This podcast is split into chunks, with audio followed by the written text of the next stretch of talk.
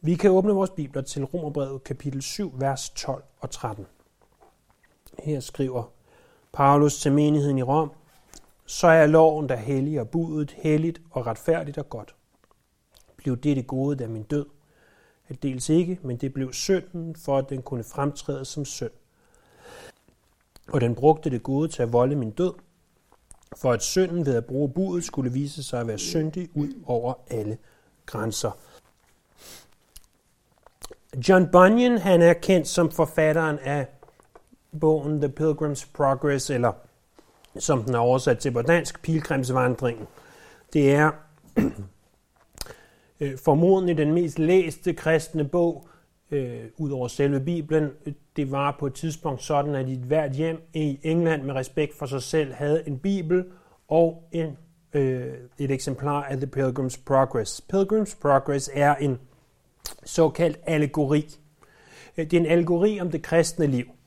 Øh, det øh, allegori vil jo typisk i vores kredse blive set som noget forfærdeligt noget. Fordi at det er ofte det, at folk de tager Bibelen, og så får de den til at betyde noget helt, helt andet, end den er. Men det var ikke det, som Bunyan han gjorde. Bunyan han tog et billede på en mand, der vandrede igennem verden, og på den måde så viste han os og lærte han os Bibelens ord. Så for det han gjorde, var det noget godt. Øh, men en allegori skal heller ikke tages alt for bogstaveligt. Det er jo netop det, en allegori er, altså et billede på noget andet. Øh, fordi så er det, at vi begynder at misforstå og misbruge. Han, han tog simpelthen de bibelske principper og sagde, det er lidt ligesom en vandring, og så møder den her vandringsmand, som hedder Christian, eller den kristne, han møder alle de her mennesker på sin vej. I dag har jeg tænkt mig i en slags allegori at udlægge teksten for jer. Det har jeg ved, at vi i vers 12 skal se på den fæstning, som er loven, og i vers 13 se på den skurk, som er synden. Og det er jo ikke fordi, at øh, vi skal lægge mere i det, end hvad nødvendigt er men det er et værktøj til at prøve at forstå de her to vers. Romerbrevets 12. og 13. vers af kapitel 7. Det første, vi skal se, det er, at i vers 12, der har vi den fæstning, som er loven. Loven står nemlig fast som en fæstning. En fæstning, det forbindes typisk med noget godt. Det forbindes med noget sikkert. Øh, det er øh, det billede, du må have foran dine allegoriske øjne lige nu. Vers 12 er en konklusion på det, som blev påbegyndt i vers 7. Her stillede Paulus spørgsmålet, skal vi sige, at loven er synd? Aldeles ikke. Aldeles ikke. Fordi Paulus har vist os, at loven ikke er synd, men derimod, at loven viser os, at vi er syndere. Og det er det, som konkluderes i vers 12. Jamen, loven er ikke synd. Loven er hellig. Den opmærksom læser vil have set, at i versene 7-12, der har der været brugt to parallelle ord, nemlig lov og bud. Lov og bud, hvad er forskellen? Jo, loven, det er det hele. Det er det overordnede. I det her tilfælde er det første til femte Mosebog. Budet derimod er detaljerne. Det kunne for eksempel være det bud om ikke at begære, som vi tidligere hørte Paulus tale om. Det er altså det specifikke bud. Så du har loven som det ene, og budet som det andet. Loven, altså fundamentet, det hele, det er et helligt fundament. Det har en hellig mur, der omkranser os.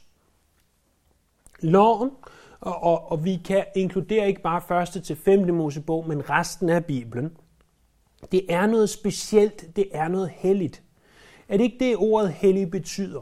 Noget, der er sat til side til et specielt formål. Noget, som er anderledes.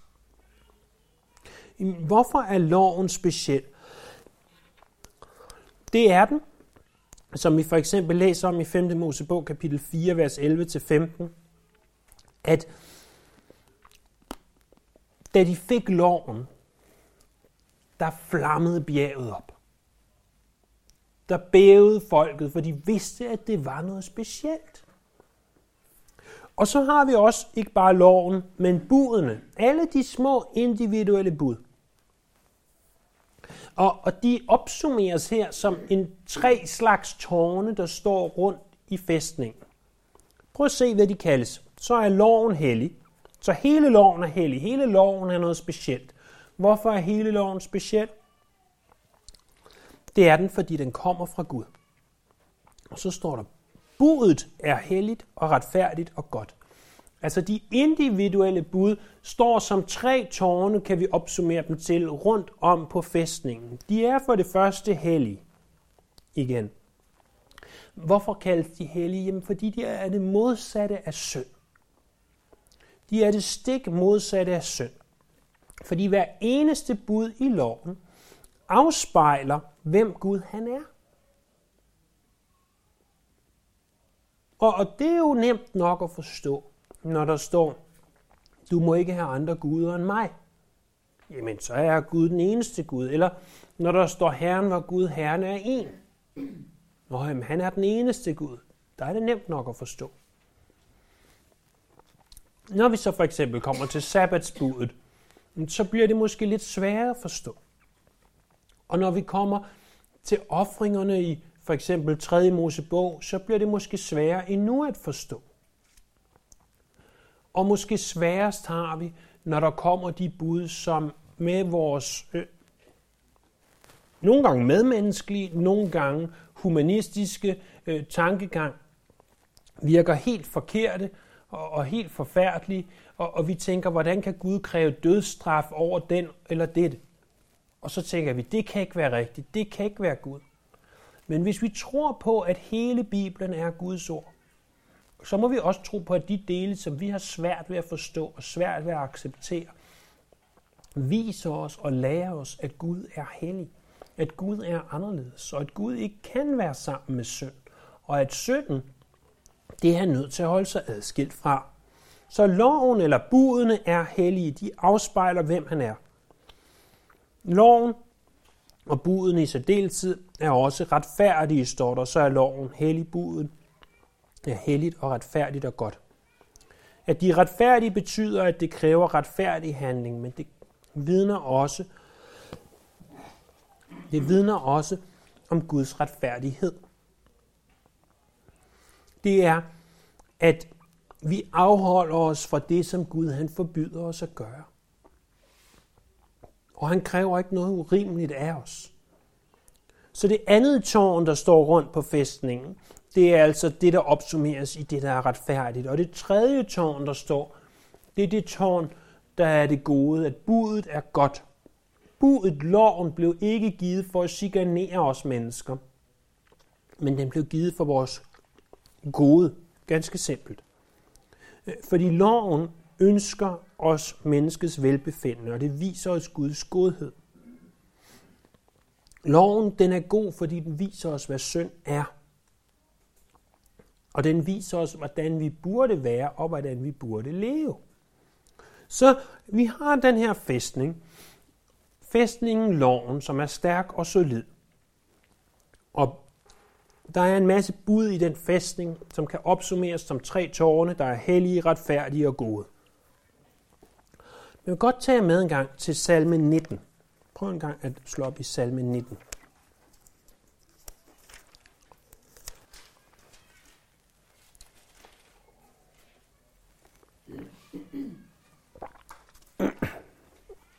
Salme 19 er en fantastisk salme, der jo begynder med, at himlen fortæller om Guds herlighed og velvingen beretter om hans hænders værk, og dag forkynder det til dag. Og i det her med, at når vi ser op imod himlen, så ser vi, hvor stor Gud han er.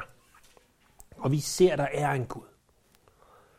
Men uanset hvor længe du kigger op i himlen, uanset hvor flot morgenhimlen var i dag, så er der altså ting, som himlen ikke kan fortælle dig om Gud.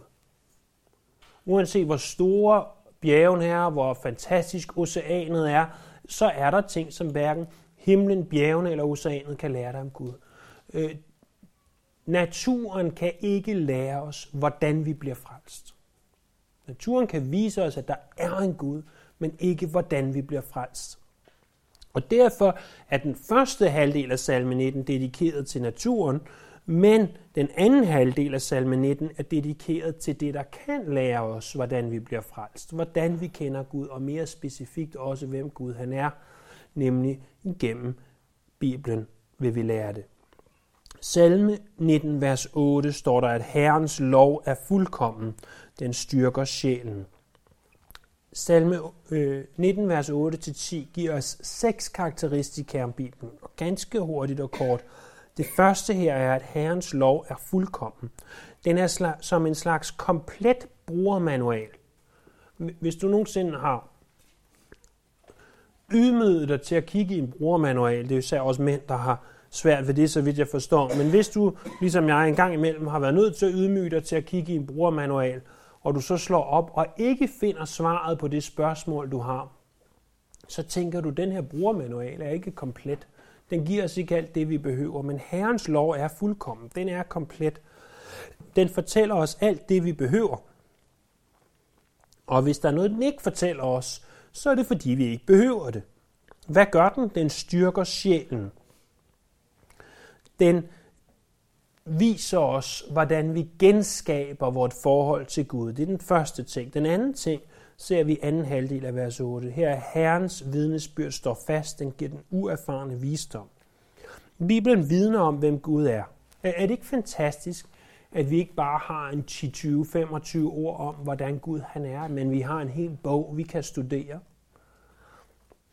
Vi har en hel bog, der viser os, hvem Gud han er og at, at vi kan bruge søndag efter søndag på at studere bare romerbrevet, men når vi en dag øh, og måske lang tid er færdige med romerbrevet, så kan vi fortsætte et andet sted, fordi vi ønsker at lære mere om, hvem Gud han er. Det, for mig er det ikke magtpålæggende, at vi som menighed, øh, inden den dag jeg dør, når igennem hele Bibelen. Det har du nok regnet ud med den hastighed, vi gennemgår den med. For mig er det magtpålæggende, at vi lærer noget om Gud hver eneste søndag, vi er her. Jeg antager, at øh, langt de fleste af jer øh, forsøger sig på at læse Bibelen selv og, og komme igennem Bibelen på den måde. Noget, som jeg ikke vil kunne give jer, fordi jeg kan ikke sidde sammen med jer hver dag og læse. Men jeg ønsker, at hver eneste søndag, vi er her, så lærer vi noget om, hvem Gud han er. Og det er det, som Bibelen kan gøre for os at det står fast, som der står der i vers 8, den anden halvdel, betyder, at det er pålideligt. Du kan stole på det. Det, der siges, er sandt. Det tredje, det er i vers 9 af, at hans forordninger er retskaffende, de glæder hjertet. Retskaffende, øh, hvad betyder det? Det betyder at skaffe ret, det betyder at gøre noget lige, det er at lede nogen på den lige vej. At Bibelen er vejen, hvorefter vi kan planlægge vores liv. Det vil glæde hjertet. Ordet skaber glæde i dig, og du oplever, hvad sand glæde og liv er, når vi ikke bare tager fat i Bibelen, men når Bibelen tager fat i os. Herrens befalinger er ægte. Det er det næste, der står. Også i vers 9. Bemærk, der ikke står, Herrens forslag er ægte, men Herrens befalinger.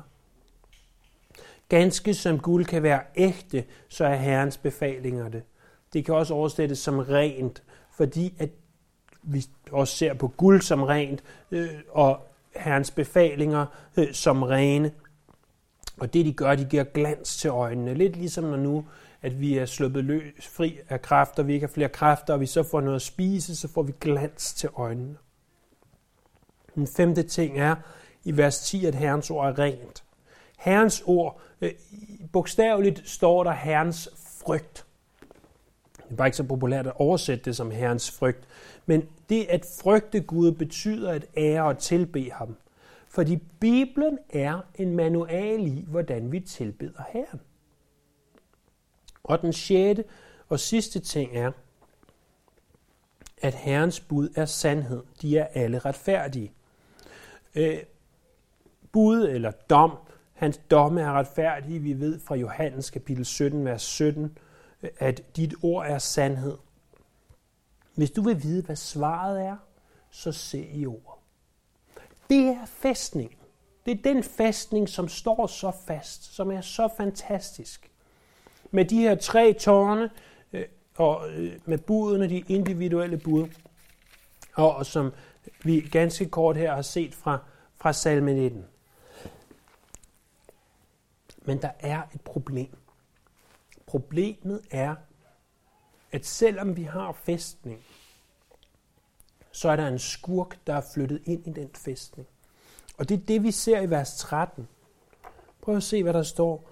Blev dette gode, da min død? Aldeles ikke. Men det blev synden for, at den kunne fremtræde som synd, og den brugte det gode til at volde min død. For at synden ved at bruge budet skulle vise sig at være syndig ud over alle grænser. Fordi i den her fæstning, der hedder lov, der er altså den her skurk, som hedder synd, flyttet ind.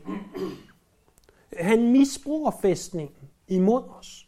Øh, ikke øh, nødvendigvis alt i Bibelen, men, men i særdeleshed den del, der er loven. Lad os bare tage de ti bud. Så det er det gode. Altså loven. Loven er god. Loven er hellig. Loven er fantastisk. Men synden er så stærk, som vi så det sidste gang, at han kan misbruge, eller den kan misbruge loven til at fordømme os, til at vi endda får lyst til at synde, og alt det, vi talte om øh, sidst. Det viser os, at synd i sandhed er en forfærdelig, forfærdelig størrelse. Fordi den kan tage synden, og så øh, tage loven, og så gøre den til synd. Og det er derfor, der står, at budet skulle vise sig at være syndig ud over alle grænser. Det er syndigt ud over alle grænser. Det er simpelthen forfærdeligt. Da jeg, jeg har ikke selv læst bogen, jeg har blot kigget i bogens indholdsfortegnelse. Øh, det var det, der var, der var tid til. Men der er en puritaner, der hedder Ralph Venning, og han skrev en bog, som har taget titlen fra det her vers, som er The Sinfulness of Sin. Og det, han, han skriver om, taget ud fra, fra indholdsfortegnelsen, er, at synd er i uoverensstemmelse med Guds natur. Synd er i uoverensstemmelse med Guds navne, hans karakter, hans værk, hans lov, hans vilje, øh, hans billede, hans folk, hans ære og hans væsen. Synd, det er ikke i overensstemmelse med menneskets velbehag. Det har ødelagt mennesket, det har ødelagt hans forståelse, det har gjort ham til en tåbe, det har adskilt ham fra Gud. Og synd har også ændret vores fremtid, i, i det vi ikke længere er på vej til himlen, men på vej til helvede. Så, så der har vi allegorien, om du vil. Vi har en fæstning, og, og vi har en skurk, der har indtaget den fæstning. Lidt, lidt meget kægt. Øh, vil jeg nu sige, at den øh, skurk, som er, han er en slags super skurk. Øh, vi bliver nødt til at kalde på vores superhelt. Og, og det er ikke for at være smart og populær og alt muligt andet, for det ved I godt, at jeg aldrig nogensinde bliver. Men vi, vi kan ikke klare den her superskurk. Det er jo det, der er ideen med en superskurk. Det er, at du er nødt til at have en superhelt for at klare superskurken. En almindelig helt, er ikke nok. Du er nødt til at have en superhelt.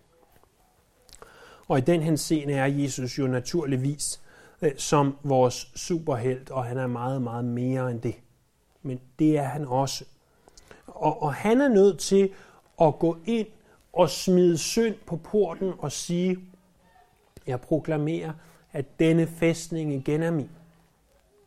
For det er en god fest. Og du kan tage loven, og du kan sige, Loven er sådan, loven er sådan, som vi bør leve vores liv. Og øh, det er ganske simpelt vidunderligt, at, at vi har lov.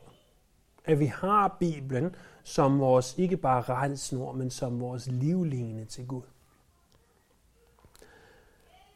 Loven fejler ikke noget. Den kommer fra Gud. Det er kun fordi synden er i verden og misbruger loven, at, vi indimellem kan føle, at den ikke er der, hvor den skal være. Og at vi ikke lever op til den, og vi bliver fordømt af den, og så videre, og så videre, og så videre. Og det er sådan set konklusionen på det her afsnit. Skal vi sige, at loven er synd? Nej, det skal vi ikke. Loven er ikke synd i sig selv. Loven er god. Loven er god nok. Men må jeg spørge dig, hvad er dit forhold til loven? Er det noget, som du ønsker at overholde? Er det noget, du ønsker at leve efter? Er det noget, dit hjerte begræder, når du ikke lever efter den? Når du bryder Guds hellige, retskaffende lov? For det er faktisk det, han kalder os til. Ikke i egen kraft, det kan vi ikke. Men han kalder os til det. Og som kristne vil vi have et ønske om at leve efter hans lov. Om at leve, som han har foreskrevet. Lad os bede. Himmelske Far, skaber og Gud. Vi kommer foran dig nu og beder om, at du må hjælpe os til at leve efter din lov. Først og fremmest, fordi du kalder os til det her. For vi ved, at loven er hellig, og budet er helligt, retfærdigt og godt her. Tak for den fæstning, som hedder lov.